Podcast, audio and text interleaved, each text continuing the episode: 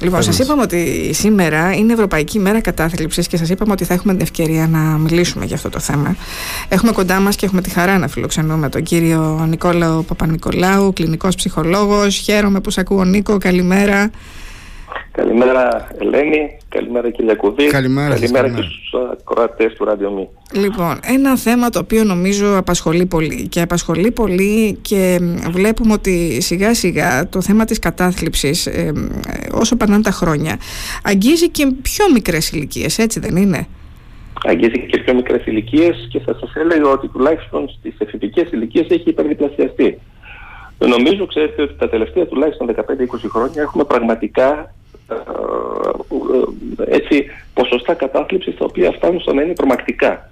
Και συνηθίζω να λέω την εξής ιστορία. Το 1995, το μακρινό 1995, όταν νεόκοποι ψυχολόγοι κάποια στιγμή βρισκόμασταν ε, σε κάποιο συνέδριο στην Αθήνα, ο τότε πρόεδρος της Παγκόσμιας Ψυχιατρικής Εταιρείας, ο κ. Στεφανής μετέπειτα ακαδημαϊκός, δυστυχώς σήμερα ουσιαστικά μας είχε πει ότι μέχρι το 2020 η κατάθλιψη θα είναι το πρώτο νόσημα παγκοσμίως και θα έχει ξεπεράσει τα καρδιοαγγειακά νοσήματα. Κοιταχτήκαμε εδώ μεταξύ μας και ουσιαστικά θεωρήσαμε ότι είναι όλα αυτά που ακούμε γραφικά έως και υπερβολικά.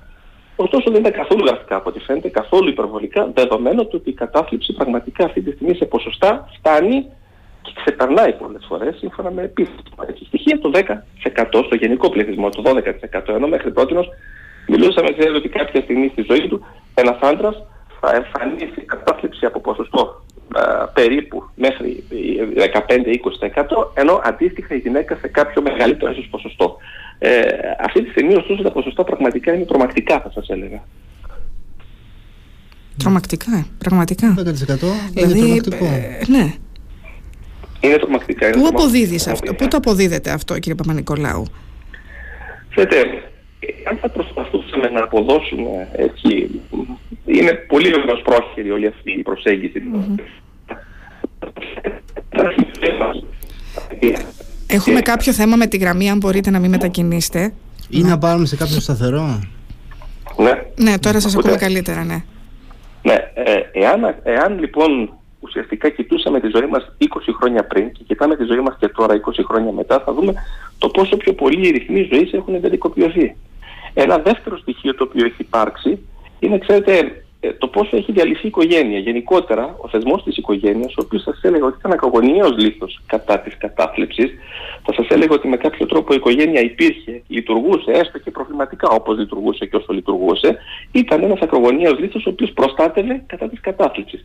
Και από εκεί και πέρα, προφανώς, ένα τρίτο στοιχείο έχει να κάνει με το κοινωνικό ιστό, τη χαλάρωση αυτή του κοινωνικού ιστού. Και πάλι μιλώ του, αν κοιτάξουμε 20 χρόνια πριν, θα δούμε το πόσα νυχτέρια κάναμε το καλοκαίρι, θα δούμε το πόσε παρέες κάναμε, θα δούμε το πόσο εύκολα κοινωνικά έτσι, είχαμε ένα κοινωνικό ιστό, ο οποίος ήταν πολύ πιο μεγάλος και πολύ πιο ουσιαστικό σε σχεση με τον κοινωνικό ιστό, ο οποίος υπάρχει σήμερα και ο οποίος πολλές φορές μπορεί να παραμένει στην τυπική διαδικασία των social media, για παράδειγμα, έτσι. Σωστά. Και βλέπουμε πόσο πολύ και ο κόσμος έχει αρχίσει και κλείνεται στον εαυτό του. Δηλαδή, παλαιότερα αυτό που είπες ότι με τις ε, παρέες, με το. Τώρα βλέπουμε και ειδικά μετά τον κορονοϊό. Αυτό πόσο πολύ έχει αλλάξει και η καθημερινότητά μας και οι σχέσεις που έχουμε με τους γύρω μας. Κύριε Παπα-Νικολάου, να ρωτήσω λίγο διαφορετικά το ίδιο πράγμα. Εγώ με τον COVID συζητούσαμε ότι έχουμε έξαρση στην κατάθλιψη, ότι και είμαστε κλεισμένοι στο σπίτι και αυτό μας επηρεάζει όλους. Βλέπετε να υπάρχει ανάκαμψη έτσι μετά από τόσο καιρό; Καιρό, ας πούμε, που υποτίθεται ότι πάμε καλύτερα, ότι βγήκαμε από τα σπίτια μας. Πόσο βοήθησε αυτό, άλλαξε λίγο η εικόνα; Ξέρετε, κυρία Κουβί, αυτό το οποίο υπάρχει συνήθως είναι πραγματικά μια πιεστική κατάσταση, η οποία θα σας έλεγα ότι εκτοξεύει πολλές φορές τα ποσοστά παθολογίας και όχι μόνο παθολογίας, κατάθλιψης. Α πούμε, για παράδειγμα, δεδομένου ότι μιλάμε συγκεκριμένα για την κατάθλιψη, εκτοξεύει τα ποσοστά κατάθλιψης. Από εκεί και πέρα, σαφώς, αυτό το οποίο υπάρχει όταν ε, σταματούν όλες οι καραντίνες, όλοι οι περιορισμοί τους οποίους είχαμε. Ε, σαφώς αυτό το οποίο υπάρχει είναι το ότι ε, ε εντάξει, ως ένα σημείο ε, αφήνει όμως το αποτύπωμά του επάνω την πιεστική κατάσταση αυτή που ζήσαμε, αφήνει το αποτύπωμά του επάνω στην ψυχολογία μας. Θα σας έλεγα λοιπόν ότι σαφώς και έχει υποχωρήσει, αλλά από εκεί και πέρα ένα αποτύπωμα έχει παραμείνει. Ένα αποτύπωμα έχει παραμείνει και ε, να σας πω χαρακτηριστικά για παράδειγμα, οι εξαρτήσεις μας από τα τεχνολογικά μέσα, το πόσο πολύ έχουν πολλαπλασιαστεί. Αν θεωρήσουμε ότι οι εξαρτήσεις από τα τεχνολογικά μέσα συνδέονται άμεσα με την κατάθλιψη, σκεφτείτε από εκεί και πέρα το πόσο τελικά αυτές οι εξαρτήσεις μας που έχουν νομιμοποιηθεί πολλές φορές ε, είναι εξαρτήσεις οι οποίες ως ένα σημείο ε, πλέον είναι πολύ πιο συχνές σε σχέση με το παρελθόν. Ε, ουσιαστικά έχει βοηθήσει ούτως ώστε να παραμείνει η κατάθλιψη σε σχετικά ψηλότερα και νούμερα. ακόμα και σε, μικρά παιδιά. Και ακόμα αυτό που λέτε με τις εξαρτήσεις. Ε, ακόμα και σε μικρά παιδιά. Ακόμα και σε μικρά παιδιά, βεβαίως. Ακόμα και σε μικρά παιδιά, νομίζω ότι η κατάθλιψη πλέον διαγιγνώσκεται όλο ένα και περισσότερο και σε μικρές ηλικίες. Δυστυχώς έχουμε αύξηση ακόμα και των ποσοστών αυτοχειριών σε μικρότερες ηλικίες. Μην μιλάμε για αυτοχειρίε, δεδομένου ότι. Κάτι που πριν 4-5 ε, χρόνια δεν το βλέπαμε. Δηλαδή σε τέτοιες ναι. ηλικίες, τώρα βλέπουμε εφήβου 15, 16, 17 ετών. Έχουμε δει και μικρότερε ε, από τα 15, ηλικία μικρότερη των 15. Δηλαδή αυτά δεν, δεν τα πριν 5-10 χρόνια. Δεν θυμάμαι εγώ ποτέ να λέγαμε ότι ένας έφηβος μπορεί να έβαλε τέλος στη ζωή του. Αν συνέβαινε, ναι. το συζητούσαμε μήνες. Ναι, ναι. Τώρα, εδώ... τώρα βλέπεις ότι τα πράγματα είναι πολύ διαφορετικά. Και θέλω να μου πείτε, τι πρέπει να προσέχουμε όλοι μας, ποια είναι τα συμπτώματα με τα οποία θα πρέπει να ανησυχήσουμε, είτε συμβαίνει σε εμάς, είτε συμβαίνει στους γύρω μας; Κύριε Παπα-Νικολάου. Πότε ανησυχεί η οικογένεια, πότε ανησυχούμε εμείς οι ίδιοι; Ε, ποια είναι αυτά που θα μας κάνουν να θεωρήσουμε ότι πρέπει να χρειαστούμε να πάμε στον ειδικό, να πάμε στον γιατρό, να πάμε στον ψυχολόγο, γιατί κάτι μας συμβαίνει; Και είναι εύκολο μόνοι μας να το καταλάβουμε για τον εαυτό μας; Θα έλεγα ότι είναι εύκολο να το καταλάβουμε μόνοι μας για τον εαυτό μας. Από εκεί και πέρα όμως είναι πολύ σημαντικό όλοι αυτοί που είναι τριγύρω ε, σε εμάς να γίνουν καθρέφτες και να μας μεταφέρουν αυτό ακριβώς το οποίο παίρνουν από εμάς. Δηλαδή, αν δούμε έναν άνθρωπο, κύριε Γιακουβή και κυρία Στάθογλου, ο οποίος έχει καταθλιπτικό συνέστημα, καταθλιπτική διάθεση, κακή, άσχημη, δυστημική, δύσκολη διάθεση, mm-hmm. ο οποίος έχει ανιδονία, δηλαδή δεν αισθάνεται χαρά σε σχέση με τίποτα. Ένας άνθρωπος ο οποίος είναι αγχωμένος.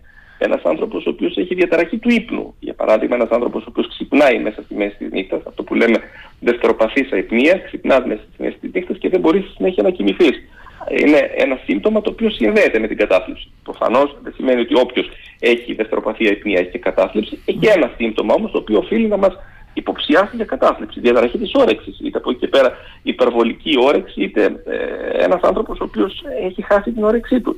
Όπω η ε, εξάντληση, η απώλεια ενέργειας, απώλεια της σεξουαλικής διάθεσης. Ένας άνθρωπος ο οποίος δεν έχει λίμπιντο, δεν έχει αίσθηση, δεν έχει ανάγκη ουσιαστικά σε σεξουαλικής διάθεσης. Ένας άνθρωπος ο οποίος βρίσκεται σε επιβράδυνση, δηλαδή ένας άνθρωπος ο οποίος δεν κυκλοφορεί, δεν βγαίνει, δεν αφήνει εύκολα το κρεβάτι του, ή αντίθετα στις μεγαλύτερες ηλικίες, ένας άνθρωπος ο οποίος είναι ιδιαίτερα νευρικός. Και εκεί μιλάμε για διαγερτική κατάθλιψη, ένα διαφορετικό είδος κατάθλιψης, το οποίο επίσης οφείλει να μας προβληματίσει. Ένας άνθρωπος ο οποίος δεν έχει ενδιαφέροντο. Ένας άνθρωπος ο οποίος δεν έχει ελπίδα. Ένας άνθρωπος ο οποίος σκέφτεται το απονενοημένο. Όπως είπαμε, δυστυχώς mm-hmm. στην Κρήτη το έχουμε πληρώσει πολλές φορές αυτό και δυστυχώς φιγουράραμε στις πρώτες θέσεις παγκοσμίως. Δυστυχώς και λέγαμε πριν για τις μικρές ε, ηλικίες, αλλά υπάρχουν και οι πολύ μεγάλες ηλικίες. Άνθρωποι που άνω των 80 και μπαίνουν σε αυτή τη δικασία δυστυχώς και βάζουν τέλος στη ζωή τους.